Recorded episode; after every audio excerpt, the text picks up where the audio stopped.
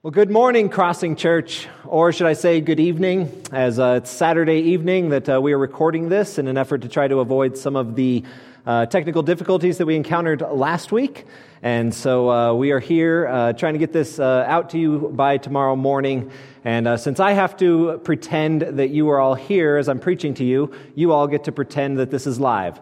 So we welcome you all, and we're excited to be able to share the word with you this morning. Um, you know, let me be honest. Whenever uh, we were first confronted with the possibility of having to cancel our services, um, I didn't want to do this whole virtual church thing. I thought this is so impersonal. Frankly, it's incredibly weird to be preaching to an empty room. My first time doing this. And I just thought, well, we just need to focus on other avenues, other ways to connect with people through small groups and one on one things. Um, but uh, as, as we began to discuss what we were going to do, as it became very apparent that we were going to have to cancel our services for a significant period of time, the one thing that all of us pastors agreed on was that we would have to fight for community throughout this season. And we were going to have to stay connected as a church body. And uh, as last week was uh, preparing to launch the, uh, the virtual sermon for the first time, as uh, we gathered on, on, in, our, in our homes and people began to join the live chat, I began to see people lament that we couldn't be together. I saw others cracking jokes. And it, it was just this very real moment where you could see just that, that, that there was genuine community and spiritual unity that was happening, even though we were not able to be in the same room. And so, this is just one way that we can continue to stay connected as a people and to be able to hear from God's word together. And so, it is my joy to be able to preach this sermon, even amidst all the awkwardness and the weirdness uh, that it is to do this uh, into a video camera. But uh, anyway, we do have a, a, few announcements that we want to keep you all updated on and uh, make you uh, uh, make you aware of. As expected, there were a few bursts that were that that came about in the last couple weeks. And so uh, we want to say a big congratulations to Matt and Katie Drees on the birth of their uh, first boy, little Joseph Philip, Josiah Philip, I'm sorry. And so uh, congratulations to Matt and Katie. And then uh, Lydia Kellum also gave birth to uh, their first son, little Jackson Adam. Justin did absolutely nothing uh, to contribute to that, so good work, Lydia. And so, regardless of what Justin tells you, it was all Lydia. And so, congratulations to Justin and Lydia on that. We also had a marriage in our church community, one that came much sooner than uh, was expected amidst all the cancellations of venues and gatherings. Uh, Sam and Shay were married a couple weeks ago in a small family wedding, and so we say a big congratulations to Sam and Shay. Uh, we want to make you guys uh, continue just to pump the realm as a, the avenue of communication throughout the church body. It's been amazing to see everybody jump on there and be able to connect and share requests and comments and stay connected. So I think we're starting to see the fruit of, of that platform for us as a church community. And so we're thankful for that. If you do not have a Realm account, please get on the Realm so that you can stay connected with uh, any updates and just be a part of the community and, and everything that's going on. Uh, we also, just during this time as pastors, have had a desire and a burden to be able to share with you all some resources. And so uh, Daniel and the other pastors put together a, a, list of resources that is posted on our website. It was also sent out on the Realm. And on there, as everyone is uh, cooped up in their homes and, and trying to find uh, things to do with their time. We want this to be a time of intentionality, and so there's some great resources for you to, to feast on, um, to be able to feed your soul, and to be able to, to spend some time in the Word together as, as families.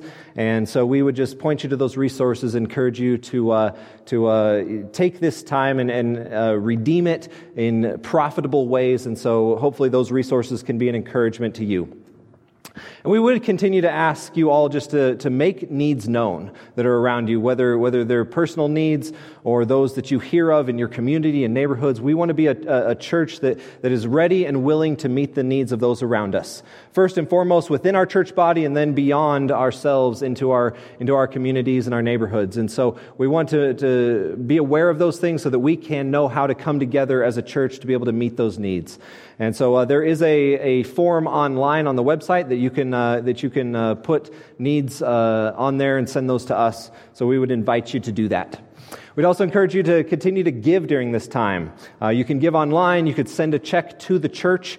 Um, through the Realm platform, eh, there's also uh, an avenue for giving on there as well. And so we would encourage you to do that, to give towards uh, the resources that, that we're going to need to be able to care for others as well through the benevolence funds that we have available. So we would in, encourage you guys to remain faithful uh, in, in your giving regularly. And so, uh, again, it's just my joy to be able to uh, be here and be able to share with you from God's Word. And originally, this was supposed to be our fifth Sunday, which was our scheduled to be our family integrated service. And uh, it's still going to be a family integrated service, except that I have it a little easier here with no children, and you all at home get to be permanently integrated with your kids. So have fun with that. And uh, uh, so today was actually planned to take a break and a hiatus from our First Peter sermon series. And so we're going to take a break today and over the next few weeks, as next week we're going to, we're going to be uh, heading into Palm Sunday, and then after that, even into Easter.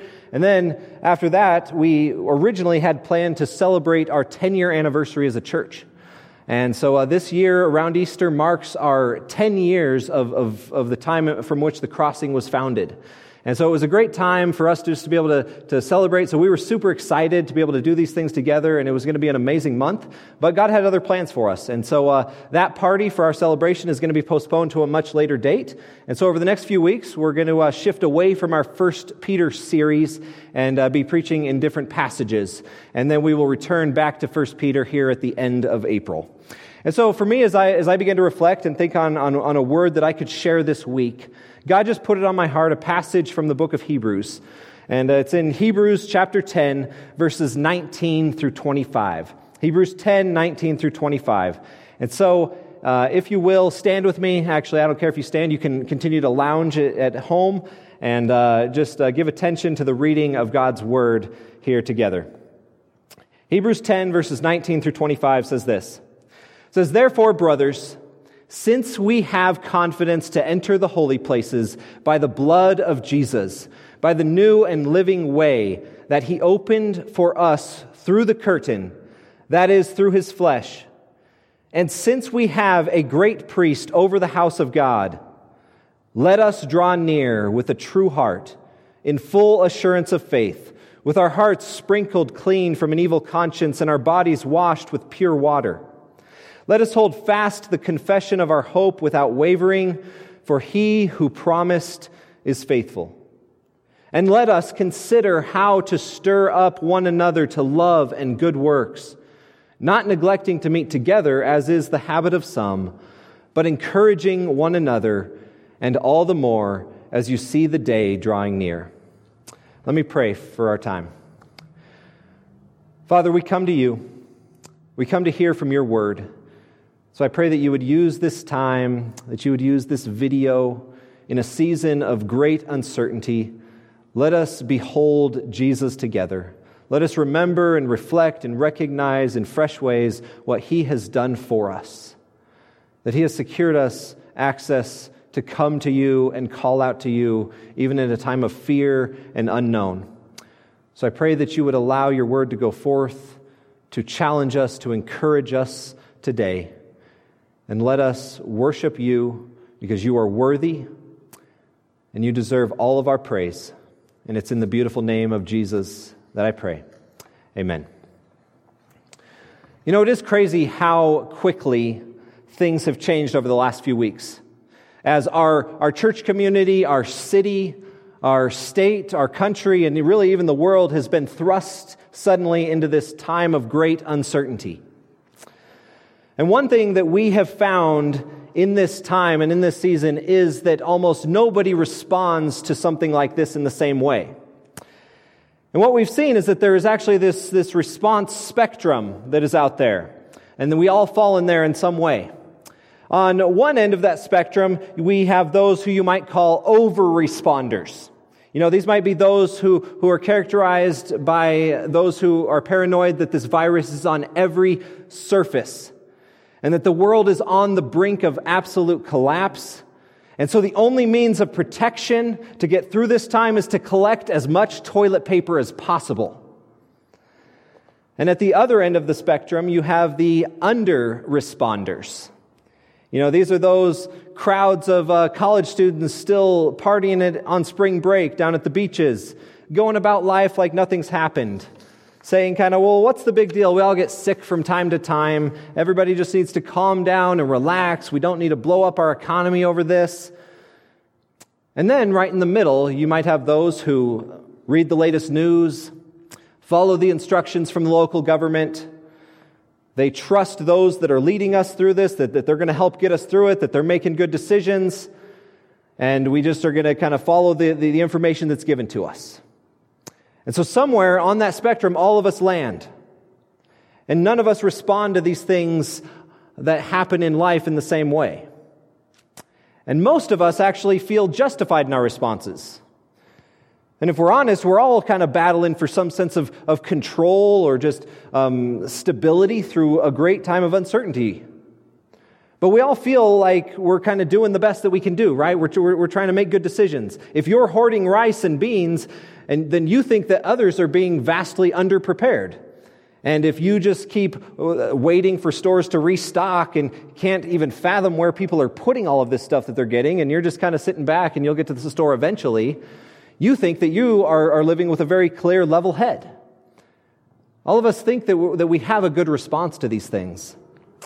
And as a pastor, I'm, I'm constantly asking how should we encourage people to respond to something like this? What should we say? How should, how should we challenge and encourage people to, to respond to this? Like, we're not viral experts. You know, when, when I went to seminary, I, they, they actually didn't teach a class on how to pastor through a pandemic. So we have no idea what we're doing, and I don't know if anybody does. And so the words that I say in this sermon are not to encourage you on how many weeks of food you need to have prepared. Might be smart and wise to have some food stocked up. My goal is not to encourage you on, on how much social interaction to have, if, if any at all, and just to stay away from everybody. But my desire as we approach this text is to look to Scripture and see how the Scripture tells us that we must respond as the new covenant people of God, especially in a time like this.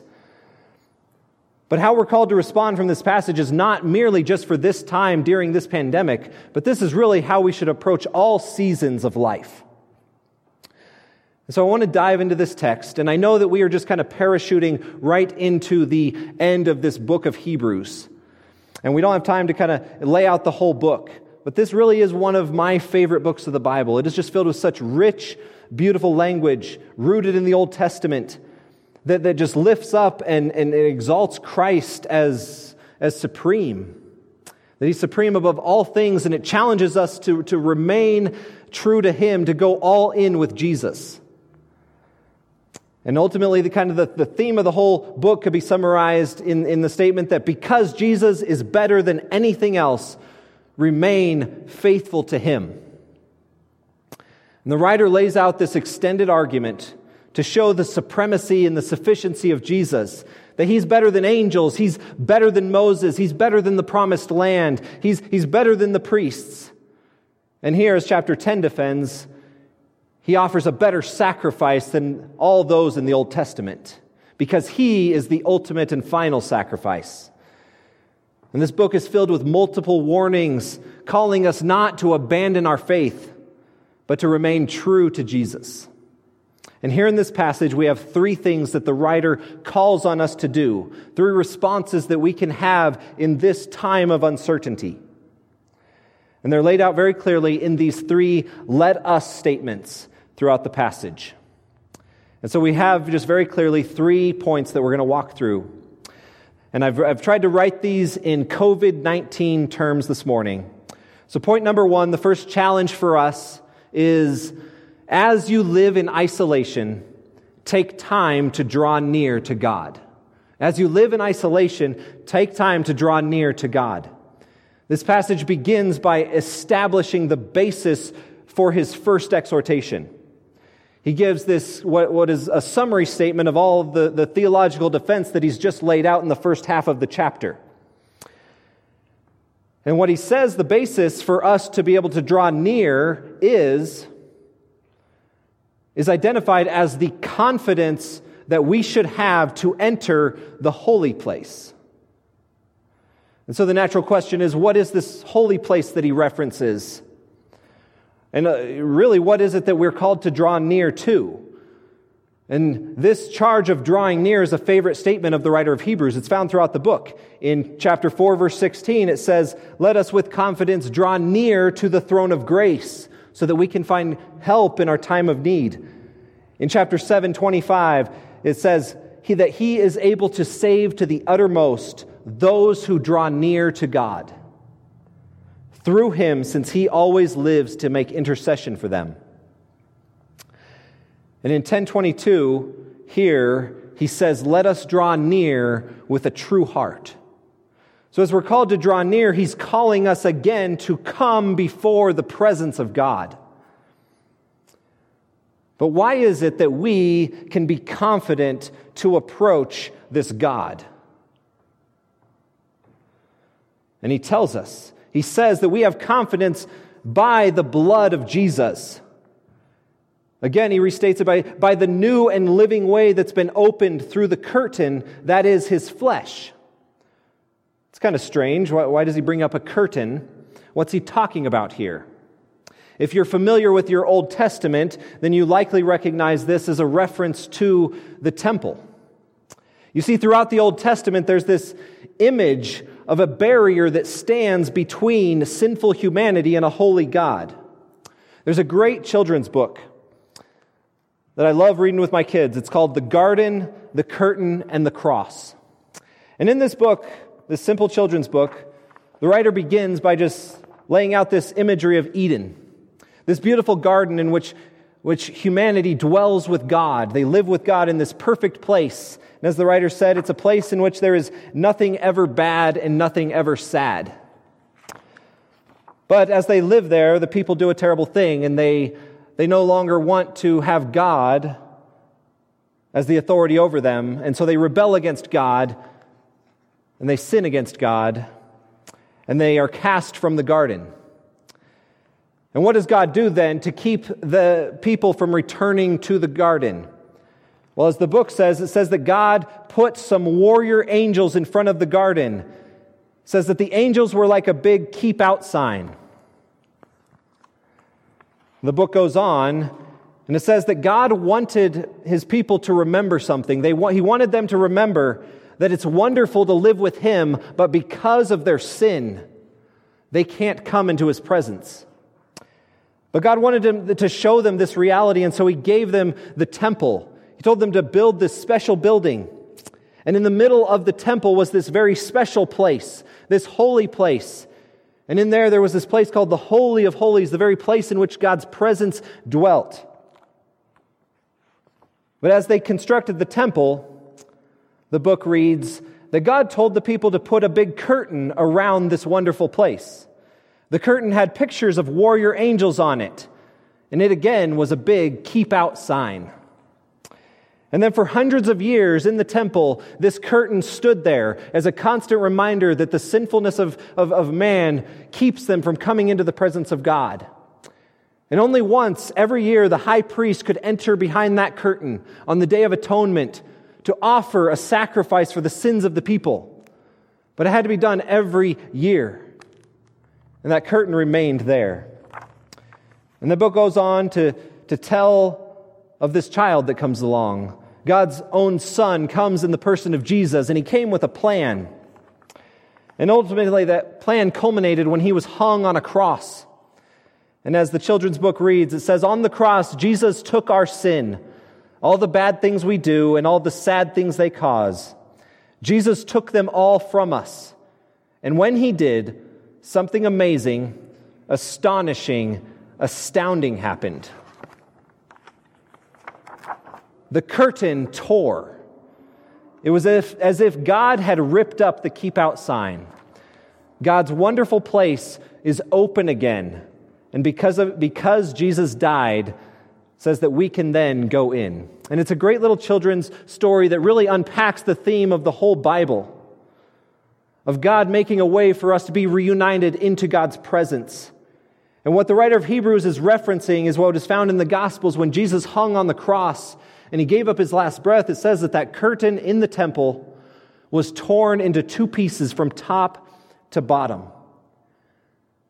It was through the tearing of Jesus' own flesh that the way into God's presence was made. And so, because of the priestly work of Jesus, his ultimate sacrifice for us, we have permanent and immediate access to God. And this gets unpacked throughout the book of Hebrews in this beautiful imagery. We have constant, always available access into God's presence.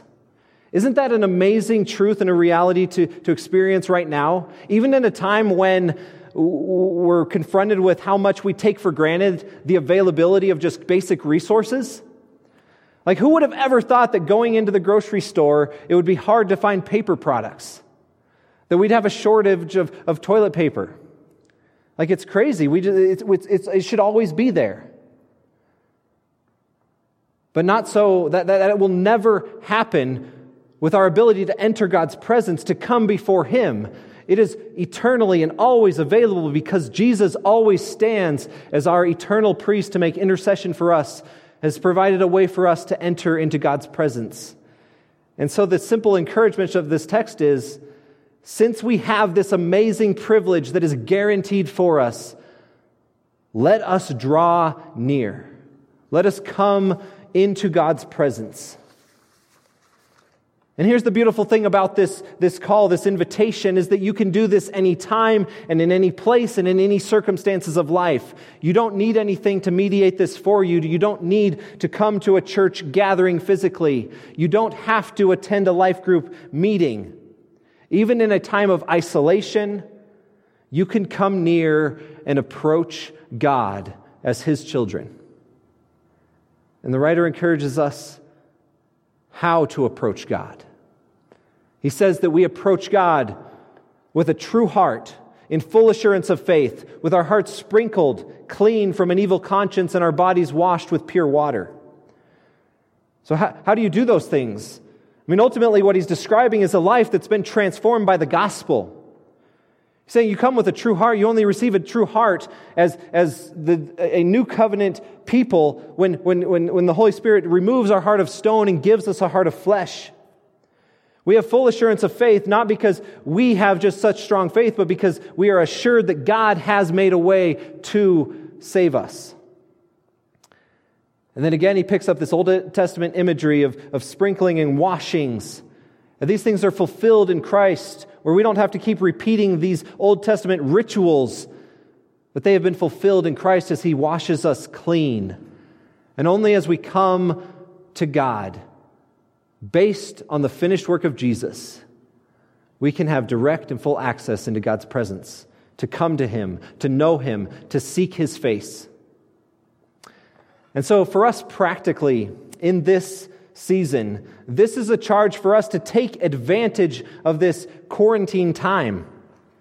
We may be prone to just give up and kind of resign ourselves to binging on Netflix, right? And there may be time for that. But maybe we just end up sleeping in, just trying to get through this time and just kind of wasting day after day, just worrying and trying to make it through. But a passage like this calls us to, to seek God even in a time such as this. So let us be intentional with the times that we have to pursue a personal relationship with the God of the universe who has made for us a way to know Him. Use this time to get into the Word it's a great time to start a new Bible reading plan, to start reading the Word with your family at the table, to, to, to, to get on your knees before God. Aaron challenged us last week to, to maybe pray through the, the directory of people in this church. Take the time to do that, to come before God together as a people. Let us draw near to God through Jesus. We have stable and full access that will never be removed. So, even in this time of isolation, take time to draw near to God. The second challenge in this text is this that although you may be confronted with uncertainty, hold fast to your confidence in God. Although this is a great time of uncertainty, we must hold fast to our confidence in God. One thing that a pandemic like this will certainly do is reveal to us where we place our hope. For some right now, their hope is ultimately in the medical community and the scientific uh, fields out there to find a vaccine for this. We have to find a solution for this. We can do this, and we will defeat this virus. That is our hope. For others, it's the government that they're going to lead us through this. That, that, that is this, this stimulus package the best way to try to save and salvage some of our, econ- our economy right now? For others, when confronted with the fear of, of financial ruin, when maybe a business has to be shut down or a job is on the line, it shows us how much we, we ultimately place our hope in capitalism and our financial stability as a nation.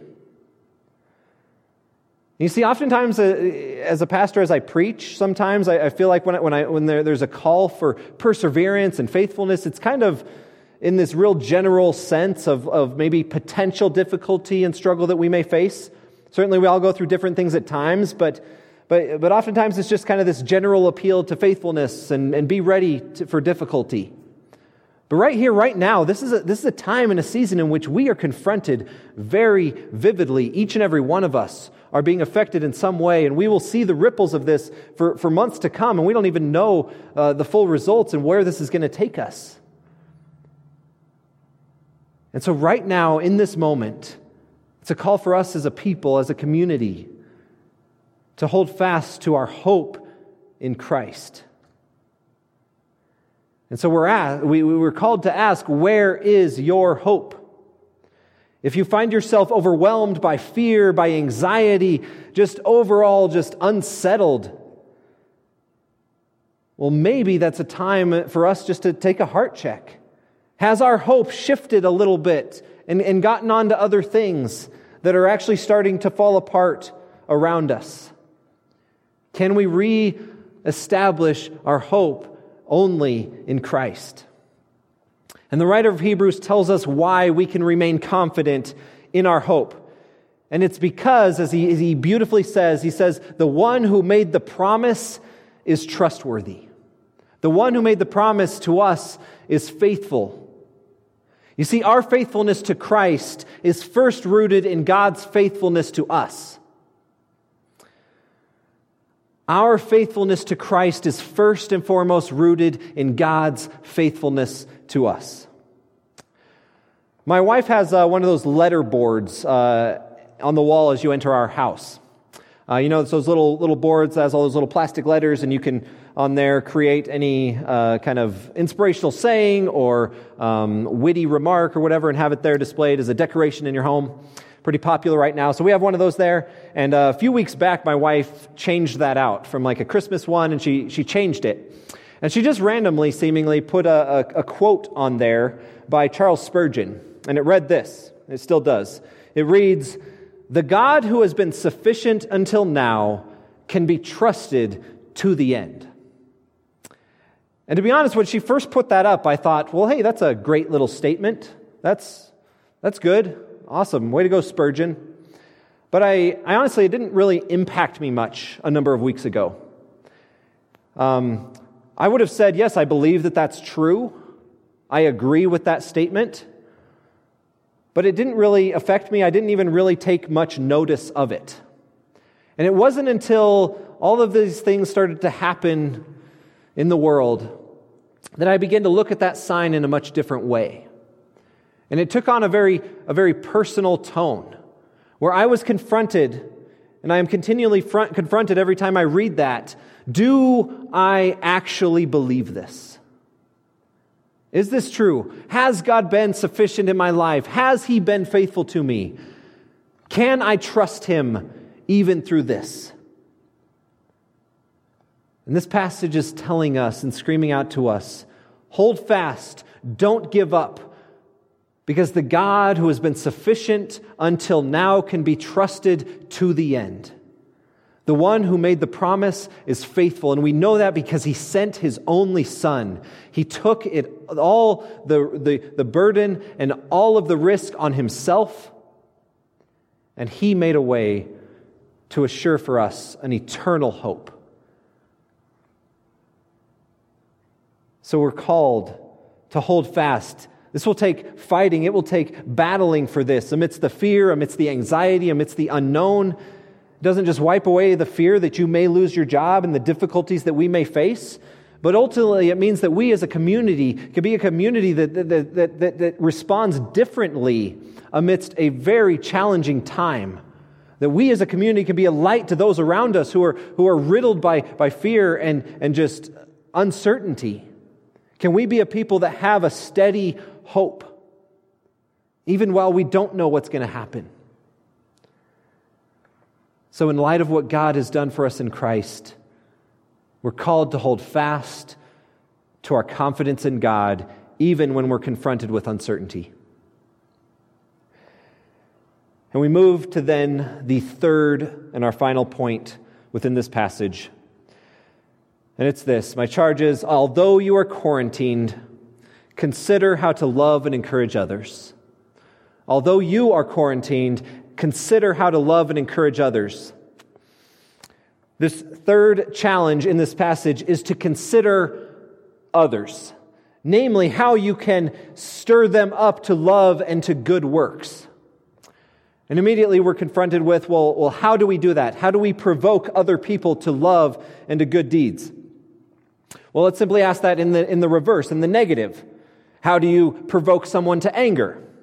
My kids have been spending a whole lot more time together lately, and that means that uh, conflict has been breaking out from time to time pretty regularly as well.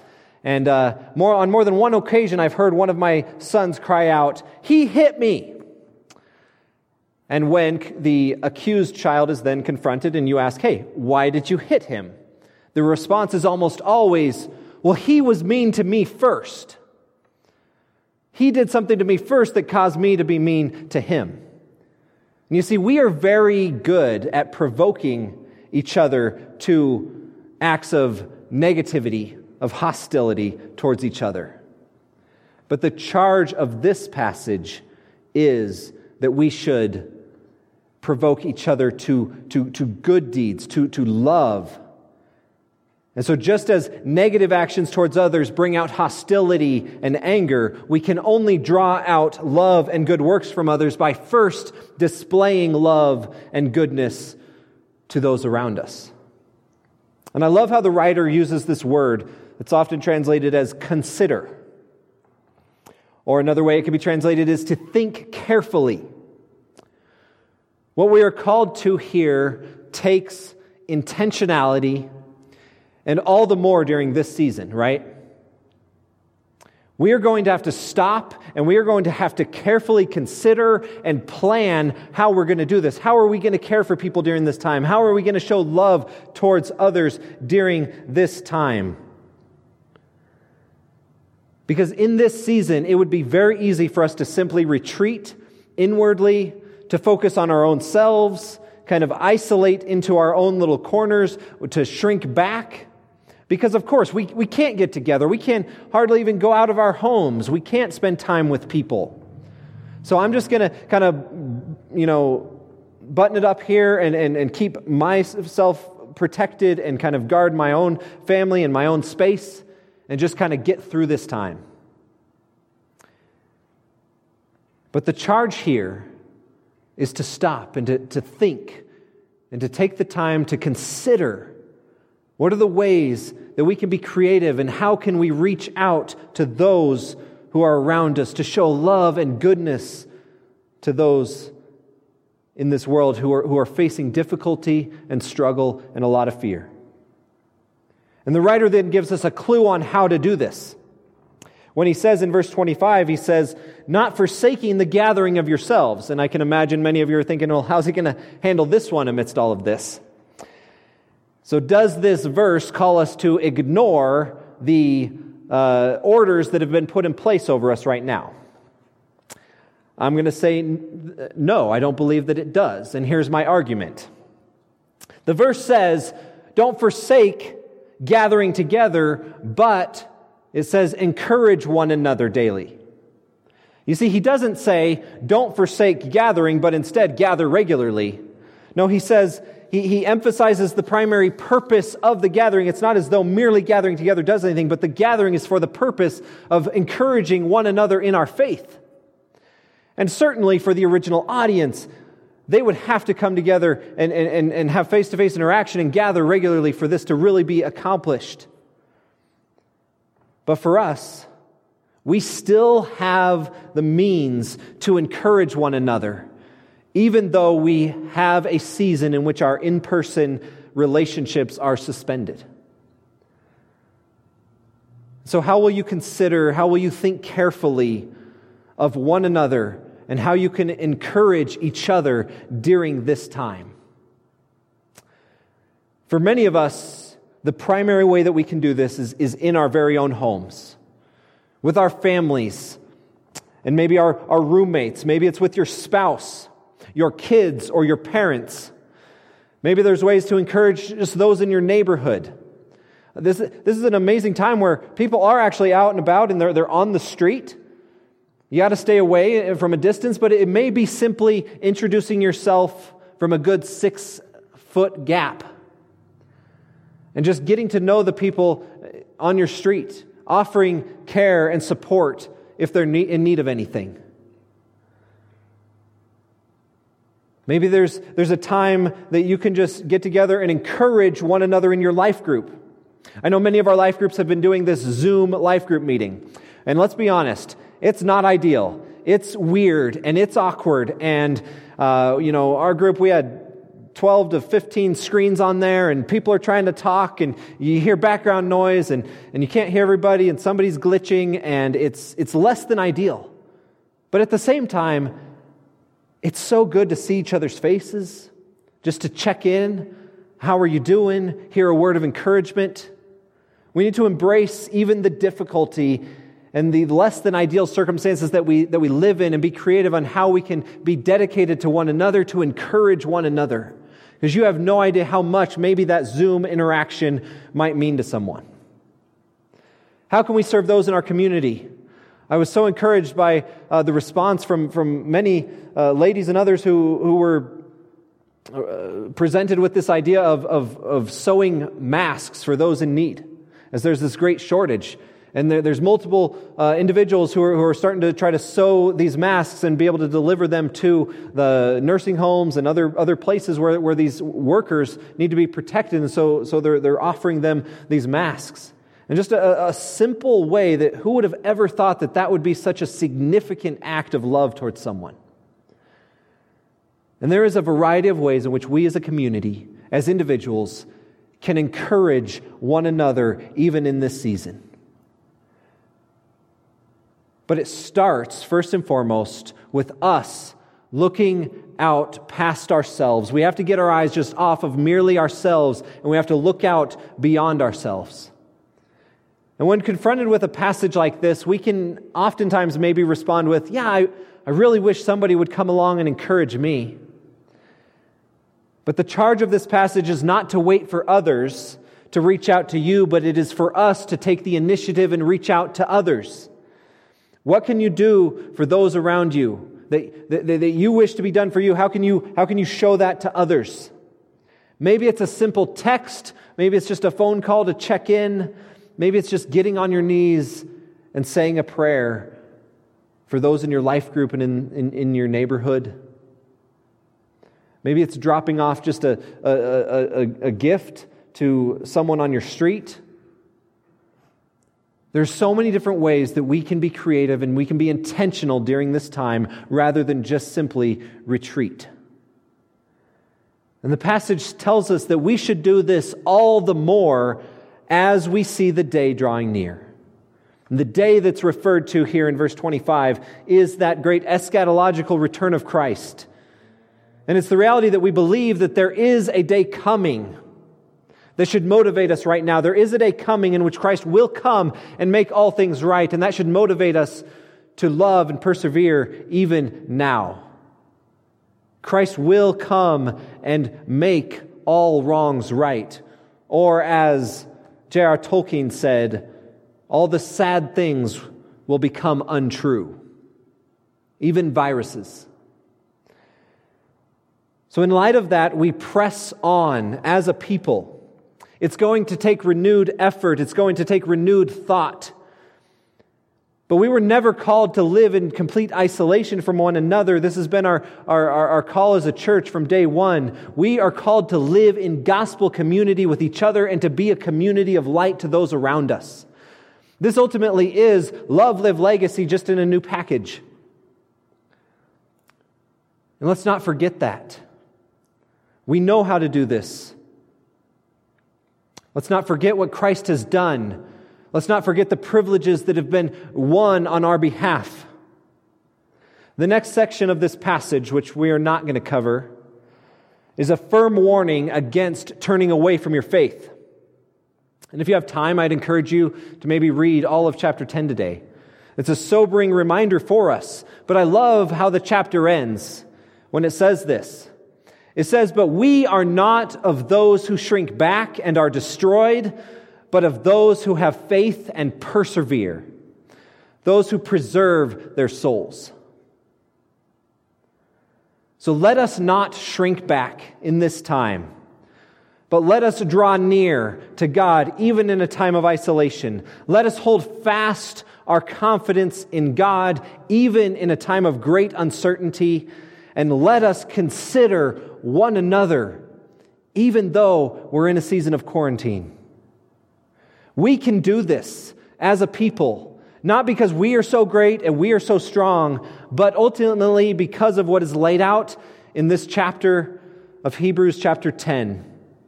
When it says this, says that when Christ had offered for all time a single sacrifice for sins, he sat down at the right hand of God waiting for that time until his enemies should be made his footstool. For by a single offering, he has perfected for all time those who are being sanctified. God is still at work in our lives. This virus did not take God by surprise. He still has, has a work for the crossing church to do in this season. So let us draw near, let us hold fast and let us consider one another. Let's pray to God and ask Him to help us to be able to do this. Father, we need your help. We need your help in, in, in a time of uncertainty, a time of fear, a time of un, unknown. Help us to remember these things, to look to Jesus, to remember his sacrifice for sins, for our sin that, that stood between us and you, that through his sacrifice now has made us a way to be reunited with our Father. Let us not forget that. Let us take advantage. Let us confidently come to you daily to seek your face, to know you in our lives. And in that pursuit, let us have an established and firm hope. And let us then go out and, and, and consider how we can love and care for those around us. And I pray this in the name of Jesus. Amen. This time, as we always do, I'd encourage you, if you have elements with you in your different places, we want to take communion together. In Hebrews 10, it says this it says that we have been sanctified through the offering of the body of Jesus Christ once for all. And that's what we do every week when we, when we take communion together. is we remember that reality, we point ourselves and each other to that beautiful, beautiful sacrifice of Christ that He gave on our behalf to make a way for us to enter the presence of God. And so we take these elements in remembrance of what Christ has done for us and in our dependence and declaration of our faith and our confidence in Him. So let's take them now.